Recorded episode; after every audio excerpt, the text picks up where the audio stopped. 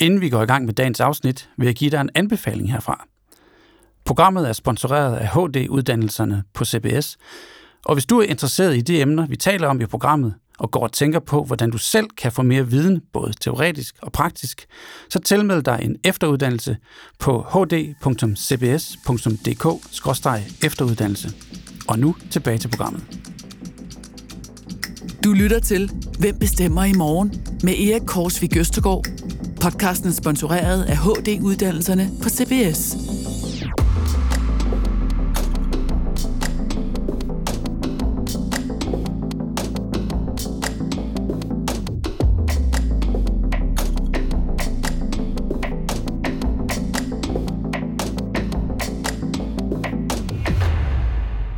Ifølge Europakommissionen er 14 procent af den europæiske arbejdsstyrke selvstændige, og tallet er stigende.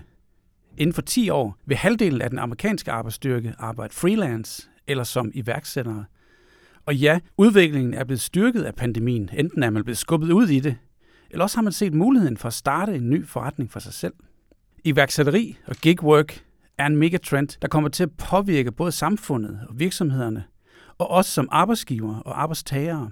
Men hvad kan vi lære af det som ledere og som organisationer?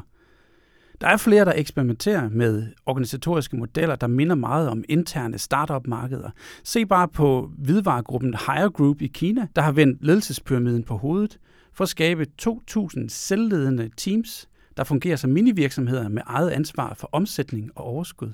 En anden berømt case er plejehjemsorganisationen Burtsorg i Holland, med mere end 1000 selvstændige teams, og kun ca. 50 administrative medarbejdere, en case, som flere i Danmark er inspireret af. Er det vejen frem? Hvem trives i den verden? Med de stærke tendenser i verden om hastige forandringer og teknologisk vækst og voksende fokus på menneskelighed og selverkendelse, er iværksætterne så netop den type mennesker, der kommer til at stortrives i fremtidens virksomheder.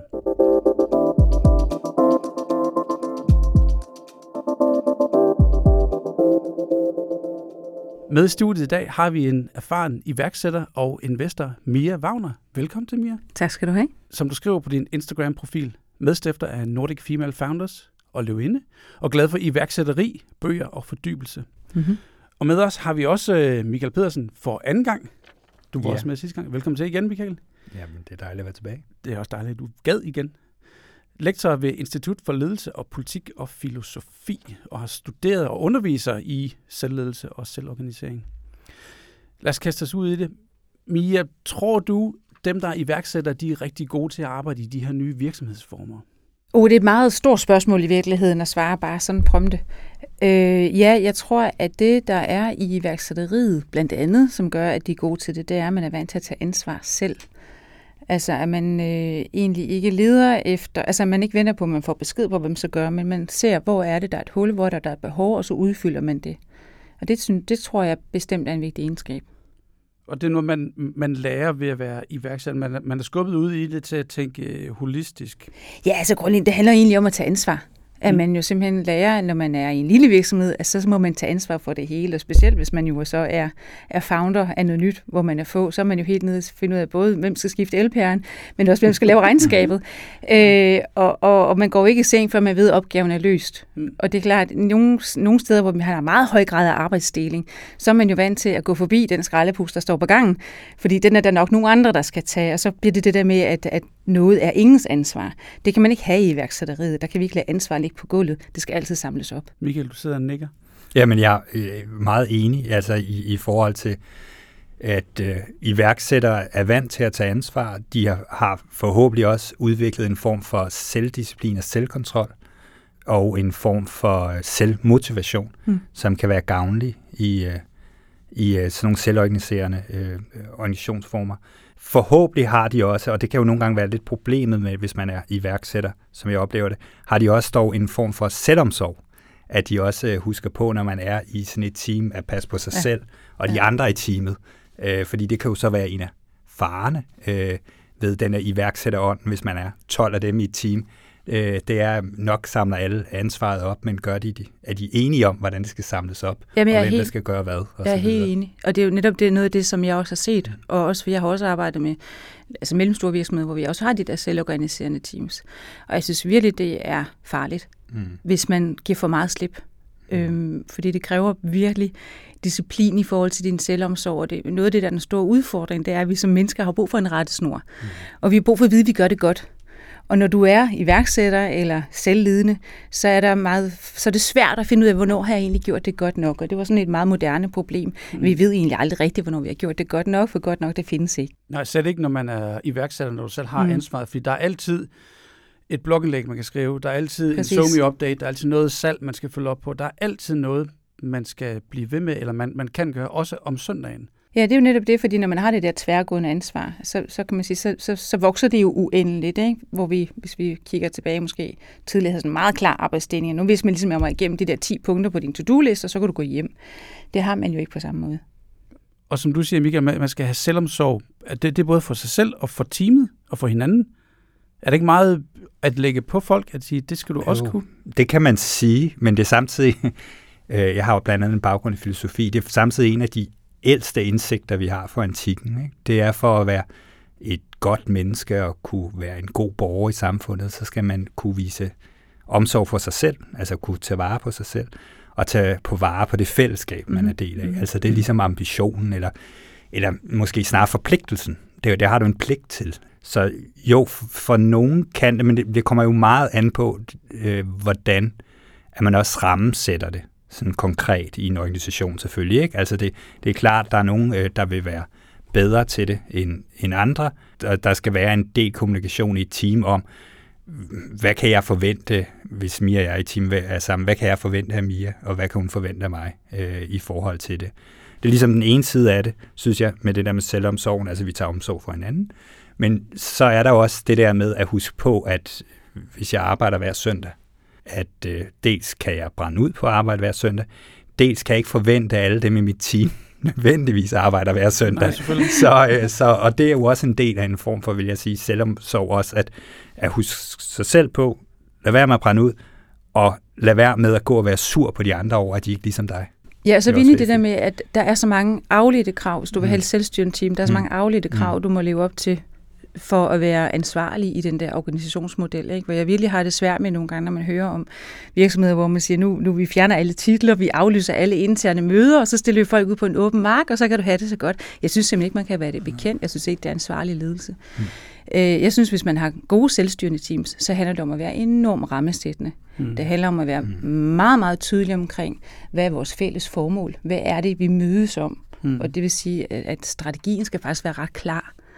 Øh, Det er det ene, og det andet, noget af det, som, som er min erfaring, det er, at, at øh, det vi kan kalde processerne, skal være ekstremt klare. Og der er jeg jo også meget inspireret af min faglige baggrund, fordi jeg jo er, har, har stået i retten mange gange som advokat. Mm-hmm. Og der er vi jo netop i et miljø, hvor vi faktisk kan bearbejde rigtig meget viden, rigtig meget data. Vi kan også hver dag nå frem til stærke konklusioner, som er velunderbygget, fordi vi har en meget klar struktur for, hvordan vi gør det, vi gør. Mm.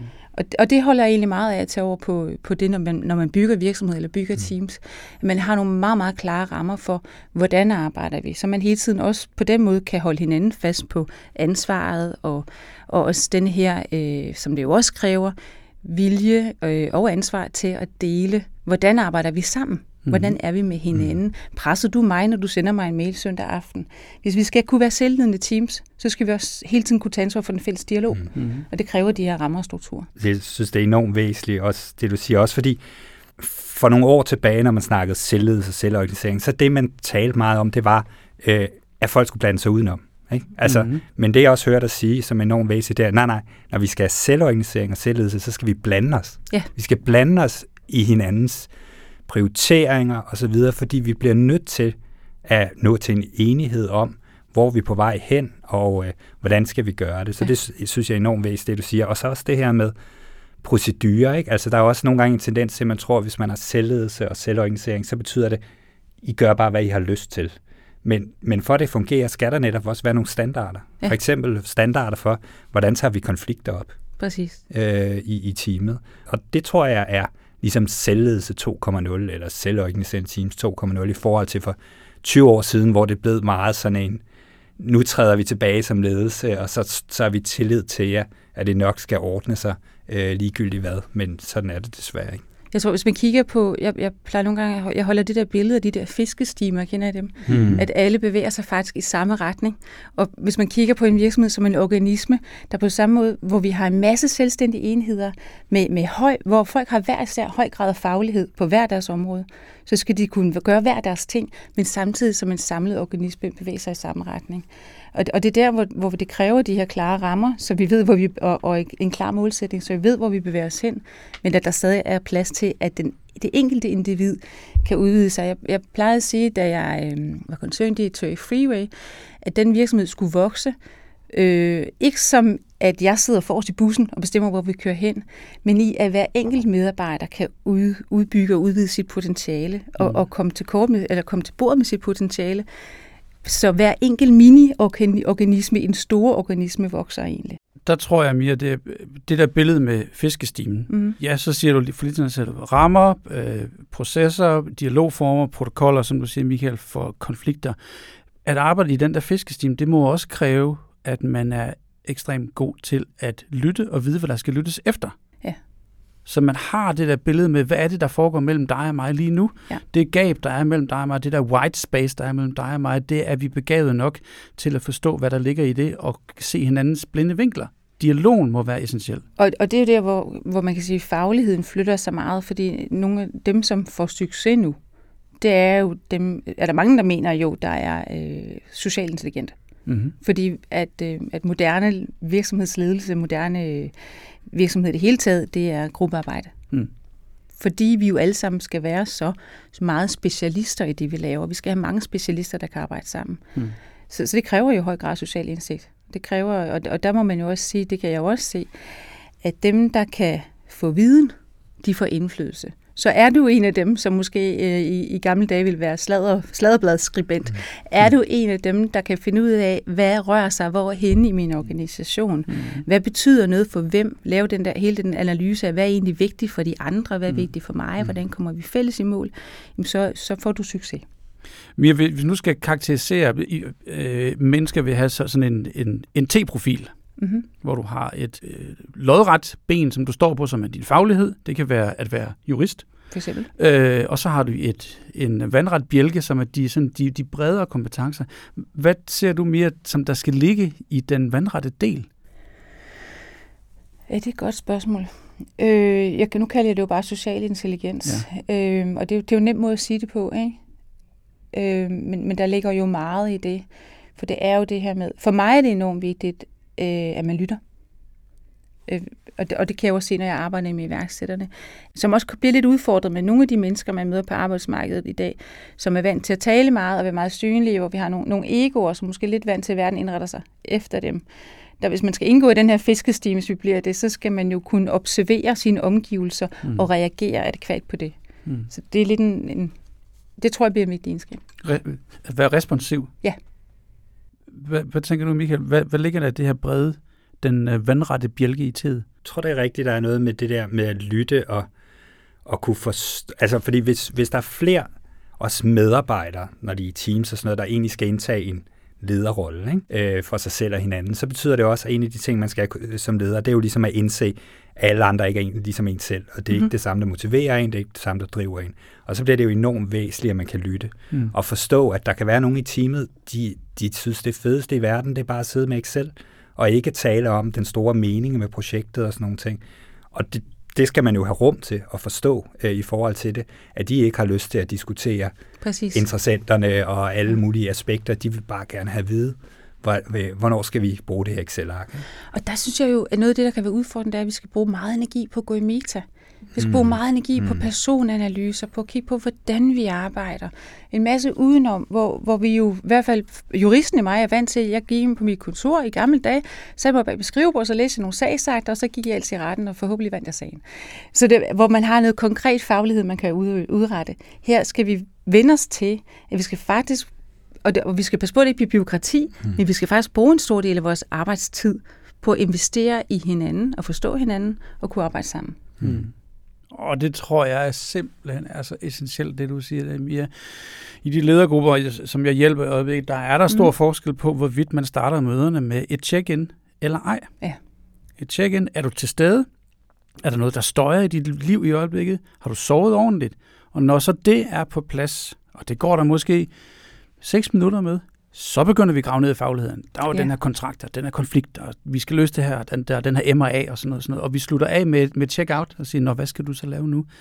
Dem, der tager sig tid til den der, de har bare nogle bedre begavede samtaler. Det oplever jeg i hvert fald. Jamen, jeg er helt enig. Jeg bruger meget min faglighed for, øh, fra konfliktmæling. Jeg er jo uddannet konfliktmæler og har arbejdet med det, hvor man jo øh, investerer meget i at sætte scenen. Mm. Helt ned til, hvad betyder det egentlig, når jeg kommer ind i et rum, hvor, der er, hvor jeg kan mærke, at der er folk, der ikke kan snakke sammen, at, at jeg skænker kaffe til alle. Det lyder sådan lidt irriterende simpelt, men det har betydning, at man rækker hen over bordet, og man deler en kaffekop. Mm. Øh, og det med, hvordan får man skabt, hvordan får man sat scenen til den gode vidensudveksling mm. og den gode dialog. Så jeg er helt enig. Vi gør jo det, øh, Øh, det er jo noget, vi har hentet fra, fra, kan man sige, fra, fra softwareudvikling. Vi kører sådan en daily stand-up hver dag. Mm. Mm. Øh, og det gør vi også i vores nye organisation, som jo er ret lille og ret ny. Den er jo kun 3-4 måneder gammel, og vi er fem medarbejdere. Øh, og så netop på grund af corona, så har vi udvidet det, fordi jeg kan egentlig godt lide, at det er ret effektivt. Så normalt vil, vil det tage et kvarter, og så ved vi, hvor alle er. Nu gør vi, bruger vi faktisk en time. Og en del af det er jo netop at lave det der check-in. Mm-hmm. Hvor er du henne? Hvor er, altså, og, og give lidt mere plads til hinanden. Men det, alt det der, vi snakker om nu, det er jo, når jeg kigger tilbage på den type leder, min, min, mine forældre har været en del af, det er jo mm. massivt paradigmeskifte. Ja, det er Massiv ændring i, altså, jeg kan heldigvis se det på, på mine børn, det som de lærer i skolen, det er for eksempel gruppearbejde. Mm. Mm. De er blevet trænet, trænet i, i Scrum, nu satte du lige Dale stand-up. Ja, ja. De ved, hvordan du arbejder med de der kanban-tavler, fordi ja. der er så meget dialog, der foregår. Du siger meta. Ja. Lige præcis, at de lærer at sætte ord på både følelser, fremdrift, hvad der holder dem tilbage, hvad, der, hvad, hvad, afhængig af, hvad deres arbejde er afhængig af. Mm-hmm. Så de lærer sådan et kommentarspor. Så jeg, men der er et paradigmeskift, som er helt, helt essentielt, som vi skal drive igennem. Mm. Michael, hvordan kan du opleve det? Øh, ser du, øh, går det den rigtige vej med det rigtige tempo? Ja, det er et virkelig godt spørgsmål. Det, jeg tror faktisk, jeg kom til at tænke på, når, når, når Mia snakkede før, at nu med den her lockdown, og vi alle sammen er blevet virtuelle og sådan noget, ikke? Øh, nogle af de ting, det blandt andet har gjort, tror jeg, der kan være med til at gå i den rigtige retning, hvis det bliver gjort ordentligt, det er, at vi jo blevet rystet op i vores arbejdsvaner, ikke? Mm. altså rutiner mm. i forhold til for eksempel, hvordan holder man et møde. Fordi så finder man ud af, at man kan jo ikke holde et møde på samme måde. Øh, eller det, nogle af os har fundet ud af, at man ja. kan ikke holde et møde på samme måde, Nej, ja. som, øh, som man plejer at gøre det, når man gør det på Teams eller Zoom. Øh, men, men man måske skal have breakout rooms, man skal lave det på en helt anden ja. måde. Ikke? Mm-hmm. Øh, og det kan jo forhåbentlig sådan nogle ting være med til at sige, når er, men vi kunne også godt indrette vores arbejdsliv anderledes. Mm. Det behøvede ikke at være sådan, som det var før. At der kan være nogle øh, erfaringer i forhold til det. Øh, så men jeg synes, det er et åbent spørgsmål, om, øh, fordi der kan også ske det modsatte. Der kan også ske en genbyråkratisering i mange virksomheder. Mm-hmm. Øh, og at, at, at man prøver, når vi bliver ramt af noget økonomisk krise øh, her efter corona, at, øh, at man så går til den gamle værktøjskasse, og så tror, at øh, nu skal vi mikromanage, vi skal have kontrol på det hele, og, og sådan nogle ting. Det, det kan jeg også godt frygte. Men det tror jeg bliver svært i en det verden, hvor, hvor mange jo efterhånden har vendet sig til mm. at være derhjemme og have en ekstremt fleksibel arbejdsdag. Altså vi har jo alle sammen vendt ja. til, at, at børnene render rundt øh, ja. imellem benene på folk, mm. øh, på godt og ondt. Så bliver vi jo godt nok, altså det er jo så også spørgsmålet, når, når vi åbner for alvor igen, mm. hvordan vil hele arbejdsstyrken reagere? Mm. Øh, kan, kan vi holde til det? Og der, og der er nogle måske mere optimistiske end mig, men jeg mm. håber da, at det er med til, at vi får nogle øh, nye øh, diskussioner øh, i forhold til det. Ikke? Altså for eksempel hjemmearbejdspladser og i, i Teams. Hvordan kører vi Teams, der både er virtuelt, og nogen er på arbejdspladsen. Mm-hmm. Og Men det kræver jo også noget nyt, både af øh, medarbejderne og af lederne. Ikke? Ja, For det, hvordan får vi skabt et, et fælles teamånd, øh, når der er fem, der er hjemme, og fem, der ikke er, og så videre. Så det er en ny, en ny måde at arbejde med, og det jeg selvfølgelig håber, det er, at man tager den udfordring på sig mm. som, som leder og gør det, i stedet for at sige, åh, oh, nu kan vi komme tilbage til normalen. Øh, det er jo citationssang i radioen. Ja, ja. øh, og øh, det, det er i hvert fald en farlig tanke. Så kommer vi i hvert fald ikke derhen, hvor vi får det her paradigmeskift. Jeg tænker lidt tilbage på, øh, på da vi startede med at have teamsmøder der, da, da corona, mm. øh, jeg startede lidt før øh, nogle andre, jeg andre, fordi jeg kom i, øh, i karantæne lidt tidligere. Vi havde, jeg havde en forventning om en ekstrem høj grad af effektivitet på teamsmøderne. Og jeg tror øh, også, det var lidt hårdt for nogle medarbejdere. Alle, alle øgede deres øh, produktivitet, og, øh, og vi var meget, meget, meget målrettet på vores mm. møder, hvor vi jo egentlig nu har en anden læring. Mm. At, at for at teamsmøderne for alvor skal fungere, der skal vi faktisk give lidt mere plads. Vi skal også, den tid, vi sparer ved, at vi ikke skal køre rundt og, og gå til og fra møder, dem skal vi egentlig bruge på at investere i hinanden. Mm. Og så skal vi, øh, i hvert fald, igen må jeg blive hos mig selv her, øh, hvad jeg har oplevet, være lidt mere eksplicit omkring, hvordan vi har det, og hvad mm. vi synes om ting. Mm. Vi skal vise os selv lidt mere, fordi det, det er simpelthen nødvendigt, for vi på den lange bane kan samarbejde på Teams. Og det kunne man jo håbe, mm. at noget af det, at noget af det tager man tilbage, når man rent faktisk bliver en fysisk arbejdsplads. Så vi bliver bedre til at gå i meta. Ja, det synes jeg er en god pointe. Jeg har også lagt mærke til netop, der i lockdown 1 og 2, ikke? At i den første, så talte man netop meget om, at vores møder var så effektive. Ja. Men det, jeg tror også, det man er blevet mere bevidst om nu, det er, jamen, på nogle områder var vi effektive, men, der, men vi var også effektive, fordi der var nogen, der ikke sagde noget, når de burde sige noget. Ja. Altså, der er en, der sad inde med nogle vigtige pointer, noget vigtig information, som de tænkte, nej, det er ikke det rette, det rette mm. sted og tid at gøre det. Mm. Og det kan jeg netop mærke, som du også er inde på nu, at det, der, der er der begyndt at være en stor, større lydhørhed for, at det skal vi have frem. Altså ja. det der med, at man kunne aflæse i det fysiske rum, at der er en, der sad urolig på mm. stolen mm. og sådan noget. Ikke? Men ikke lige vil sige noget direkte, men man så kunne sige, hvad, hvad er der, Michael? Hvorfor? Og det kunne godt bringe os tilbage til det der med ud, de selvledende teams udfordring. Mm. Ikke? Mm. For det er virkelig ikke de introvertes fest. Mm. Og, det, og det er jo også noget, jeg har oplevet som leder, mm. den der udfordring, når man, når man sidder og man ved, ikke fordi, nu lyder jeg fordomsfuld, øh, men det må jeg så gøre. Øh, det er jo gerne nogle af de introverte, som virkelig har en højt specialiseret viden, for det er nogle af dem, der rent faktisk skal finde ud af at slå røven i sædet og i den grad fordybe sig. Øh, og det er så vigtigt, at man aktiverer den viden. Og, og det, det vil blive en udfordring, hvis ikke man har en konkret leder, der kan tage det ansvar. Hvis alle er mm. selvledende, så skal det jo i hvert fald være holdet, der er bevidst omkring, hvordan får vi rent faktisk den der viden ud på bordet.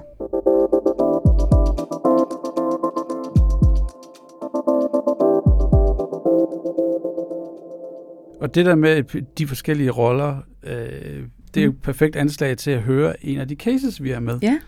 Øh, Bornholms Hospital har jo arbejdet med selvledelse, og vi har, øh, vi har ringet op til Leila Wang, der er oversygeplejerske på Bornholms Hospital, for at høre om deres erfaringer og deres, øh, deres læring omkring øh, lederroller og selvstyrende teams.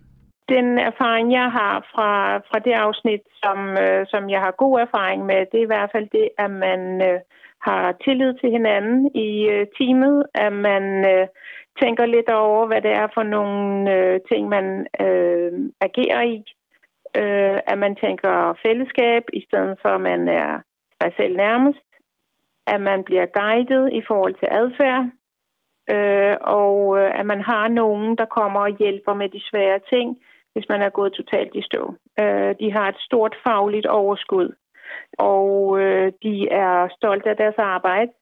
Nogle er måske i virkeligheden lidt nørdet, og øh, det er måske nogle gange det, der, der skal til for, at man, øh, at man selv kan få lov at udvikle sig, at man er lidt nørdet, så er der ikke en, der skal komme og sige til dig, men ved du hvad, du skal gå den vej.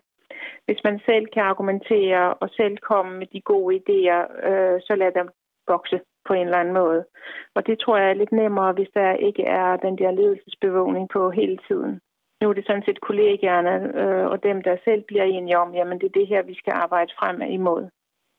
Og de skal være åbensindede, vil jeg sige, de medarbejdere. Altså, og de skal, de skal ikke være medarbejdere, der egentlig helst, helst vil have alt lagt i struktur, fordi altså, du kender medarbejdere, som kommer og siger, jamen, øh, jeg skal løse den her opgave, tag lige og fortæl mig, hvordan jeg får løst den. Altså hvis det er sådan nogle, sådan nogle medarbejdere, har vi jo også, øh, og, og dem er der også brug for, men øh, de vil have enormt svært ved at være i den her struktur.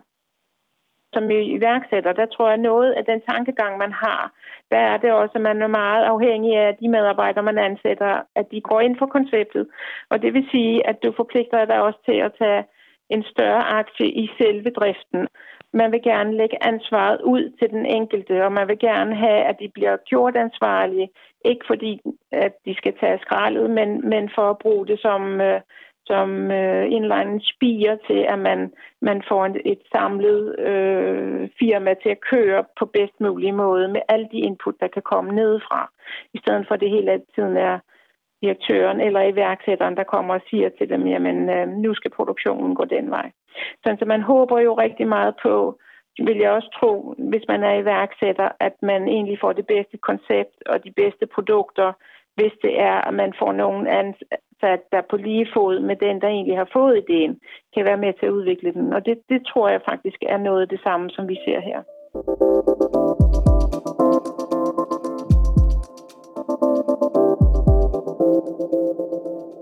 Michael, hvordan passer det, Leila Wang siger her med dine opfattelser af, øh, om iværksættere er gode ledere? Altså nu handler casen jo i, i høj grad om, vi hører her om, om et hospital, der eksperimenterer med øh, i et stort byråkrati faktisk, øh, Bornholms Hospital, at, at, at have, have nogle enheder, som, som er selvstyrende, og på den måde øh, prøve at få noget iværksætteri ned fra bunden. Ikke? Mm-hmm. Altså det er en af pointerne, jeg hører hende sige. Og så siger hun også, for at kunne gøre det, så bliver man nødt til at øh, rammesætte øh, teamets arbejde. Hun taler meget om, det er nødvendigt, hvad det er for nogle personer, vi har i teamet. Ikke? Altså mm-hmm. at øh, hun nævner de her personer, som, som er, er meget til at øh, få at vide, hvad man skal gøre. De passer ikke så godt ind i den her struktur, øh, fordi det, det er også noget med, at man selv skal kunne løbe med bolden. Øh, og så hører hende også sige noget meget interessant i forhold til altså rammesætning, og de også skal have hjælp og guidance til nogle af de svære ting, og hvilken adfærd de skal have over for hinanden. Og det synes jeg er lidt tilbage til en af de der ting, vi talte om tidligere, at, at den frihed, de får, skal gå hånd i hånd med nogle, kalder jeg det bare standarder, ikke nogle standarder for, hvordan vi, vi, vi så kan øh, få hjælp af hinanden, mm. og øh, hvordan vi kan øh, øh, tage konflikter op, og hvordan vi kan, hvad vi skal gøre, øh, når vi skal have information som, som team andre steder fra i organisationen, mm. ikke? Fordi øh, det, så meget ved jeg om, om den her case, øh, det nævnte øh, Leila ikke her i klippet, men, men når det er et byråkratisk, hierarkisk øh, styret normalt hospitalet, så er det jo typisk overlægerne og oversygeplejerskerne, der sidder med informationen. Og når man lige pludselig har et selvstyrende team, skal de jo også sikre sig, at de får information for, hvad der foregår andre steder i organisationen. Så det er jo en af de ting, man også skal tænke på i uh, forhold til, når man laver sådan noget små virksomheder i virksomheden, mm-hmm. at, at, at de også skal have adgang til nogle informationer, som ledere normalt sidder med. Mm-hmm. Altså, hun, hun siger også noget med, at der skal være plads til de nørdede, og det giver plads til de nørdede. Den der, det der dybe, dybe frirum, faglige frirum, at man, at man har. Den der sjove kobling af, man både skal være, eller har mulighed for at have det dybe te og det brede te på en gang. Det må være nogle ret specielle mennesker, som trives meget i det her. Ja, altså det, det kan du have ret i, altså fordi på den ene side, så, så vil man jo have den faglige nørdede, der går i nogle ting, men det skal samtidig være en, der åbner sin faglighed hele tiden jo ja. i teamet. Ikke? Det skal hele tiden være en, der er villig til at sige, hvad siger I andre omkring mm-hmm. det her? Og det er rigtigt, det, det er, nogle gange er det jo modsatrettede kræfter. Ja, altså, præcis, ikke? Altså, så, man, skal være, man skal være stærk på sin faglighed, men ja. stadig også tillade og, og invitere til ja. at blive udfordret, suppleret yes. i sin faglighed. Ja. Er det noget, du kan genkende, Mia? Ja, ja, det hele. check, check, check, check, check. øh, og jeg synes også, det afspejler mange tendenser, det hun siger. Øhm, og, hvor, og hvor skal man starte? Jeg synes, noget af det, der er det interessante, som, som jeg tror måske også, man skal tage fat i, når man snakker selvledende teams, det er, at det er jo også noget, vi gør, fordi vi ved, at det er dem, der sidder med, den, med kerneviden. Altså hvis vi tager udgangspunkt i et hospital, hvor vi har et selvledende team af, hvad jeg antager sygeplejersker, så er det jo dem, der ved, hvad der er behov for.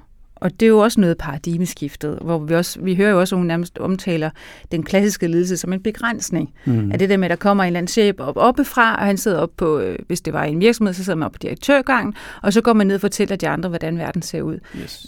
Det er så old school, og her har vi netop fat i det her med, og det er derfor, at vi skal arbejde selvledende teams, at det er dem, der går ude her sygeplejerskerne, det er dem, der ved, hvad der skal bruges, og det er også dem, der ved, hvordan de bedst indretter deres egen arbejdsdag. Mm det synes jeg jo er en, er en vigtig pointe i det, hun siger. Øh, og ja, det kræver så noget øh, af os alle sammen. Og det er jo derfor, vi snakker om, at meta er så vigtigt, fordi mm-hmm. det kræver, at vi skaber en kultur, hvor der er plads til vidensudveksling, og hvor måske nok nogle mennesker, som er vant til at få tingene op fra oven, de skal netop selv nu tage ansvar for, hvordan er det egentlig, jeg gerne vil have min arbejdsdag. Mm-hmm. Øhm, og og det, er jo, det er jo en proces, man skal, kan man sige, det er en forandring, man skal mm-hmm. igennem, mm-hmm. øh, som man skal modnes i. Jeg synes jo også, det er meget spændende, at hun, at hun sammenligner netop med iværksætteriet, fordi noget, jeg tror, vi kommer til at se endnu mere af, det er sådan det, man måske kunne kalde sådan en slags demokratisering af iværksætteriet. Og det vil sige, ja, der er en founder, vi ser det jo allerede, ikke? der er en founder, som får en idé og laver en virksomhed, men man er relativt gavmild med ejerandel i virksomheden, mm. fordi vi er klar over, at vi har en fælles mission. Vi skaber et formål, som vi så flere, der arbejder os hen imod. Det kan godt være, der er en, der har fået ideen, men vi er flere, der bidrager med, at ideen vokser. Siger du så også der med andelstanken er ja. på vej tilbage, vi ejer i fællesskab? Øh, ja, det tror jeg faktisk, vi kommer til at se ja. noget af, og vi kommer måske også til at se det der med, der, altså, det er jo svært at vide, ikke? men øh, nu snakker, jeg ved, vi har også snakket lidt omkring det der med, med gig, gig economy, ja. at, at der nok vil være det der med, at, at man ryger lidt ind og ud af ejerandel. At mm. nu er jeg her i den her virksomhed og bidrager med det, jeg kan, og så er det værd, at jeg er videre et andet sted en anden dag. Ikke? Eller begge steder på en gang. Eller begge steder på en gang. Mm. Det er så et afsnit, kan man sige, det er sådan et, et emne for sig selv, det der. Ja, det kan ja. være, at vi skal få det ud på den tidspunkt. ja, det, det er en rigtig, rigtig ja. god pointe. Jeg, jeg, jeg ser mange, som har sådan øh, flere alternativer, øh, måder man arbejder på, både flere steder på en gang, eller, eller sekventielt. Ja, det tror jeg måske næsten er bedre i hvert fald, hvis ja. jeg skulle, altså hvis det var mig, man skulle arbejde med, så ville jeg foretrække sekventielt. ja.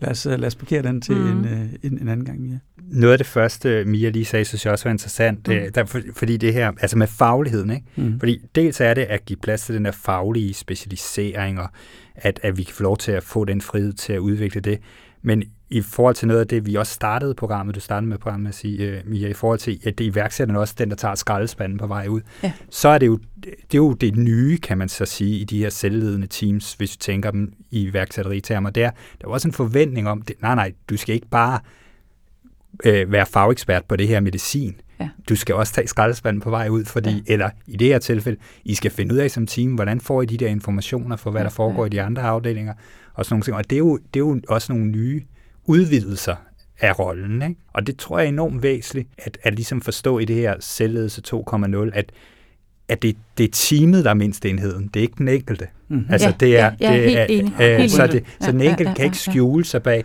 jeg er, bare den, jeg er jo den faglige ekspert i det her, ja. øh, det kan jeg finde ud af, så tager du der Mia det andet. Ja. Ikke? Og, altså, og, og, og det er derfor, vi har virkelig øh, skal styr på vores processer, mm. for det skal være så gennemsigtigt. Mm. Vi skal vide, Altså, vi skal jo se den skraldespand, der ikke bliver båret ud. Det skal være synligt for hele holdet, at her er der en udfordring med. Nu bruger vi skraldespanden som et mm. fremragende mm. eksempel. Ikke? Øh, og, det, og det stiller krav til rammesætningen i høj grad. Men vi gør jo også, øh, man siger, vi har den her tendens, og vi gør det her for at skabe motivation. Fordi øh, vi lever i en tid, hvor, hvor vi stiller højere og højere krav til det meningsfulde arbejde. Øh, og når vi er et sideledende team med et klart defineret formål, og, og lad os bare øh, sige, at vi var plejesektoren, hvor vi har et klart defineret formål, at vi skal passe på en masse vigtige mennesker, som skal blive raske. Øh, så ved vi alle sammen godt, hvorfor vi går på arbejde i højere mm. grad, end, end hvis det er bare mig, der skal tømme bækkenet hver dag. Mm. Men hvis man så skal, skal tage, hvis vi for det første skal se skraldespanden, nu, mm-hmm. nu bliver vi i det her mhm. billede, ikke? Mm-hmm. som kan være hvad som helst, øh, hvis, så skal man også have en ydmyghed om at sige, nu tager jeg faktisk skraldespanden. Elsker man. Selvom jeg måske er øh, vice president et eller andet sted, så skal jeg også tage skraldespanden. Det vil sige, jeg skal lægge noget af den der magt øh, fra mig, og være ydmyg nok til at sige, ja, nu er det mig, der tør op ud, ud, ud i køkkenet. Nu tager jeg opperen, fordi nu, det gør jeg rent faktisk bare. Nu, den reagerede begge to Michael, den, den får du først. ja, ja, det er så rigtigt, altså det der med lederen. Men, men det kræver det også af medarbejderen. Altså jeg, jeg underviser jo en masse unge fremtidige leder, muligvis på CBS. Mm. Og en af de ting, de går meget op i, det er jo, at de vil have ledere, som kan meningsskabe. Det var det, var det der mm. triggede mig det ord med mm. meningsskabelse før i forhold til det. Men de skal jo også lære, at den meningsskabelse ikke nødvendigvis bare handler om dem, men handler om teamet. Ja. Så det kan godt være, at det ikke giver mening for mig, at jeg skal tage den skraldespand. Det kan jeg ikke se, hvordan det giver god patientomsorg. Men, men hvis man kan se, at det giver mening for teamet, at den skal tages, mm. og det er jo også et skift, lige så vel som lederen, skal afgive noget kontrol, så, så skal man også som medarbejder afgive den der kontrol nedefra med, at jeg vil egentlig kun lave det, jeg synes giver mening for mig. Og det, det tror jeg også bliver en af de skift, man skal have. Ikke? Og ja. det er det der med fra individ til team. Ja. Det tror jeg er en super god pointe. Jeg, for, for 10-15 år siden, da jeg arbejdede med forandringsledelse i store corporates, der var det sådan, okay, vi, når vi laver forandringsledelse, så skal vi kun svare på, what's in it for me. Mm-hmm. Men jeg hører folk sige nu faktisk, nu skal vi huske, og det er ikke engang for sjovt at sige det, what's in it for us? Ja, det er en god pointe. Så, hvor man fuldstændig ændrer narrativet. Det handler ikke om dig som individ, det handler om, hvorfor gør vi det her for os? Du skal forstå, at det her det er et fælles gode, derfor laver vi den her forandring her. Ja, og det er der, hvor jeg markerer som, som praktikeren. Mm. øh, fordi jeg, jeg har mange gange sagt, at vi tager ikke vores forfængelighed med på arbejde. Og det må du godt lige pakke ud. Ja, øh, altså der er jo ikke plads til, der er jo ikke plads til store egoer. Jeg går ikke på arbejde for at vise, hvad jeg kan, hvad, hvem jeg er, mm-hmm. hvad for en faglighed jeg er, eller hvorfor jeg er vigtig. Mm-hmm. Jeg går på arbejde og har værdi i det, jeg udretter, i de handlinger, jeg gør, men ikke i den, jeg er. Det var fint sagt. Så du skal, du, du skal, du skal, af, du skal lægge forfængeligheden derhjemme? Ja. ja. Og det betyder, men den, altså, der ligger rigtig meget af det, det kunne jeg snakke længere om. Øh, for det handler jo også om, at i et selvledende team skal du være villig til at fejle. Mm-hmm. Du skal være villig til at være den dumme. Du skal være villig til at stille de dumme spørgsmål, for der skal være plads til undren, der skal være plads til kritisk dialog. Øh, og derfor kan du bare ikke, altså hvis du er den, der har brug for altid at være den bedste, øh, så, så er du simpelthen udfordret. Mm. Du bliver nødt til at flytte fokus fra dig selv, og så er vi helt over i filosofien. Ikke? Du skal flytte fokus fra, hvem er jeg, til hvad gør jeg? Mm. Og ja, ikke bare fra human doing til mm. human being. Ja. At man, at man er noget i kraft af, at man er sammen med nogen. Er det det, du siger? Ja, altså vi er jo noget i kraft af vores relationer på arbejde, og i kraft af efterhånden, afhængig af hvor langt vi kommer med vores selvledende teams. Ikke? Mm. Vi er noget i kraft af det, som vi formår at udrette sammen med vores hold. Vi mm. er det, holdet udretter. Øh, og det er derfor, formål bliver bare så enormt vigtigt, hvis du har selvledende teams, og det er det, der stiller krav til topledelsen, mm. synes jeg.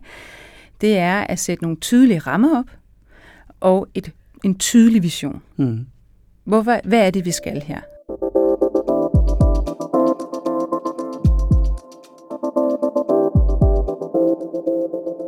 Så tilspørger jeg dig, Michael. Hvem bestemmer så i morgen? Ja, sidst jeg var inde, der talte jeg om, øh, hvad jeg, hvem jeg troede, eller hvad der, jeg troede, der bestemte i morgen. Der, der sagde jeg, at det var i høj grad de vaner, vi har. Så hvis mm. vi ikke laver om på de vaner, vi har, så er det dem, der kommer til at styre. Nu, I denne gang vil jeg sige noget mere optimistisk i forhold til, hvad jeg håber, mm. eller hvem jeg håber, der bestemmer i morgen. Og på baggrund af vores snak, så håber jeg, at det er dem, der kan lede sig selv med fællesskabet for øje. Altså, og det fællesskab, det er både teamet, forhåbentlig også organisationen, og i det store hele, så er det jo kloden, ikke? altså samfundet. Mm. Altså at man hele tiden kan tage, tage, tage ind og være lyttende og være empatisk over for de andre stemmer, og ikke øh, øh, holder på sit hele tiden. Ikke? Altså øh, så selvledelse med det fælles for øje. Bæredygtighed, øh, people, planet, profit, sådan nogle ting. Ja, det, men også i det små. Ikke? Mm-hmm. Også at gøre plads til dem i teamet, der mm. ikke øh, er motiveret af det samme som mig. Øh, at, øh, at forstå, at de har en rolle at spille, mm. og at, øh, at det måske er mig, der skal sætte mig ind i, hvad den rolle er, hvis jeg ikke forstår, hvad den er, i stedet for at afkræve det af dem, at de hele tiden skal forklare mig det, mm. det ikke? Altså være nysgerrig på, på, det, på de andre. Ikke? Men det der, det der, det der metalag, der er jo en hel uddannelsespraksis, som vi skal have. Altså, det lærte jeg godt nok ikke på DTU. Altså, det er jo helt klart, at, at dannelse og uddannelse, det fik jeg i folkeskolen, og til dels også i gymnasiet, da jeg kom op på, på DTU. Der var det uddannelse, ikke dannelse. Mm. Det har jeg skulle halse efter efterfølgende. Mm. Og tillade mig, eller som du siger, snuble mig ind i erfaring på det der metadag. Mm. Skal vi have det ind i universiteterne, Michael? Ja, det, det skal vi. Og det, har det vi det? Nu ved jeg så ikke engang. Fordi Nej, altså det, det, det kommer, ligesom det har været i øh, folkeskolen og gymnasierne, så kommer det også langsomt i universiteterne, men vi er jo en gammel organisation, så det, det tager noget tid. Men, men det er det, for der er også en forventning om det for, mm. for øh, de studerende. Ikke? Mm. Fordi når de er trænet ja. i teamet og holdet og sådan noget, så, øh, og, og, og, og der, hvor vi er nu nogle gange på universiteterne, det er, at vi kommer til at aflære nogle af de ting, oh, fordi ja. at vi også fremmer øh, individuel øh, adfærd i kraft af karaktersystemerne og sådan nogle ting. Ikke? Og det, det kan jo være en fare, at øh, der har vi i hvert fald en, hvad kan man sige, en, en noget selvreflektion, vi skal lave i universitetsverdenen, mm. som vi også er i gang med, men det tager tid. Mm. Mia... Jeg sidder bare og nikker og tænker, jeg gennemgår lige mit jurastudie for mit ja. indre øje, hvor jeg absolut aflærte adskillige de egenskaber, jeg har måttet indhente sidenhen. Mm. Øh, men det er jo så også juristen jo, kan man Naturligvis. Sige. Ja, der skal man helst bare sidde stille og gøre det, der bliver sagt, og være god til det. Mm. Modtaget. Mm. Mia, hvem bestemmer i morgen? Kan man sige det kort? Øh, det er dem, der kan, og det er jo lidt, og som der allerede er sagt, men det er den, der tager ansvar for fællesskabet, men også for fagligheden. Og er det ja. oplagt en, den, som er god til iværksætteri, den, der er selvstændig, selv, selv, øh, den, der har det der selv, selvdrive? Øh, jeg holder fast i, at øh, der skal være en, en ledelse, som tager ansvar for rammesætningen. Hmm. Jeg synes, det er direkte uansvarlig ledelse, hvis vi, over, altså hvis vi går, tager selvledelse til den yderste konsekvens. Mm-hmm. Vi skal nok lede på en anden måde. Som jeg siger, vi skal have nogle, nogle, nogle processer på plads, vi skal have nogle klare visioner på plads, og det er ikke bare sådan klare måltal, at nu skal du vækste med 10 procent, det er ikke så meget det, det handler om. Mhm. Men hvad er det, vi forventer jer som hold? Så der bliver sådan nogle andre bundlinjer, kunne man snakke om. Øhm, men altså ja, dem, der leder i morgen, øh, det er jo det, det er vel festen for dem, der formår jo så både at være ansvarlige, tillidsfulde, ekstroverte og faglige. Hold da op. Hvor mange er der af dem? Og om det så er iværksætteren, øhm, det, altså jeg, jeg taler jo, kan man sige, fra deres perspektiv, fra iværksætternes mm-hmm. perspektiv, og jeg ser jo nogle fantastisk dygtige mennesker, som jo både skal være generalister og specialister på én gang. Jamen, de er, det kan godt være, at de vil blive mere eftertragtet. Altså, man skal måske også spørge en, der også er tættere på sådan en, en massiv corporate. Men, men vi hører jo, vi bliver jo også kontaktet af mm. flere corporate, som simpelthen spørger, må vi komme og se, hvordan I gør? Mm. Øh, så, så det er jo i hvert fald det, jeg oplever, det er, at der er meget åbenhed omkring, hvordan er det egentlig, man gør, når man er iværksætter, og man skal have nødt til at flyve øh, billigt og effektivt. Mm. Jeg, jeg, jeg sidder nogle gange og, og, og hjælper de store corporates, øh, mm. og det jeg det jeg oplever, det er, at øh, ja, der er behov for de her iværksættere, fordi nogle af dem, de er lidt mere non-konforme mm. end de der store corporates. Det gør, gør også bare, at deres, øh, deres levetid måske er lidt begrænset. Fordi de har svært ved at føle sig øh, øh, tilpas i rigiditeten. Ja. Det bliver lidt for stramt, lidt for, lidt for, lidt for corporate, så man, er, man har nogle, nogle, nogle kortere sprints, ja. inde i, som iværksætter i den type, inde i de her type virksomheder, inden man siger, ah, og så slår man sig i tøjet, og så springer man ud. Vi brugte i, i, i Freeway, i, i min ledelsestid, mange ressourcer på netop at indføre Scrum og Kanban og klare strukturer, og faktisk gjort det i alle afdelinger. Og vi fik udefra netop den her kritik, jamen bliver det for rigidt, mm. fordi I har så, så stærke en rammesætning, og det var også nødvendigt, fordi vi jo var en, en kan man sige, på en måde var vi iværksætter, på den måde så var vi alligevel de der 50 ansatte, som skulle på organiseres. Øh, indefra fik jeg aldrig kritikken. Det var, det var udefra. Altså, så, så medarbejderne mm. trivedes med den model, men, men jeg tror, hvis jeg skulle sige noget til corporate, så er det det her med at lave en, en rammesætning, hvor vi er enige om, hvad der skal laves, men det er op til den hver enkelt medarbejder, hvordan du skal lave det. Så tror jeg, det bliver bedre fast, nemmere at fastholde folk. Så er vi tilbage til noget af det, vi snakkede om sidste gang, Michael, at der er forskel på at være selvorganiserende og selvledende. Ja. Og jeg tror meget af det, vi har snakket om i dag, det handler også om at forstå nuancerne og kunne mix and match der, hvor det er, er det rigtigst.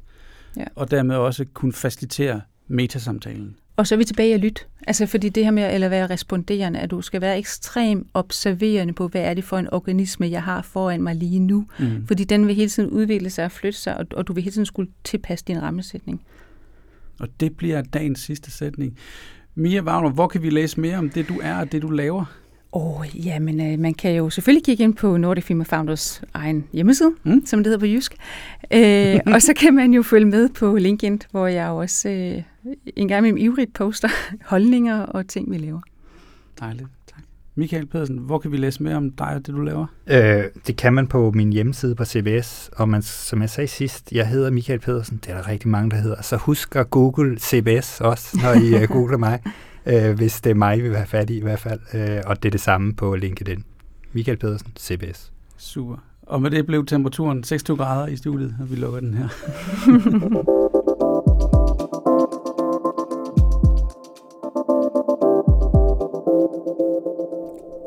Michael Pedersen sagde det jo for os. Mindst enheden er teamet. Og både Mia og Michael var jo enige om, at det handler ikke kun om what's in it for me, men what's in it for us. Og måske der kan de selvledende teams og de selvorganiserende teams, og måske også iværksætterne være med til at skabe de virksomheder, vi skal være en del af i fremtiden. I næste afsnit har vi besøg af Maiken Pape, topchef i Uno Living, og Sofia Manning, coach, for at få indblik i, hvordan man navigerer i de her store forandringer i de store ændringer, man skal varetage i sit liv.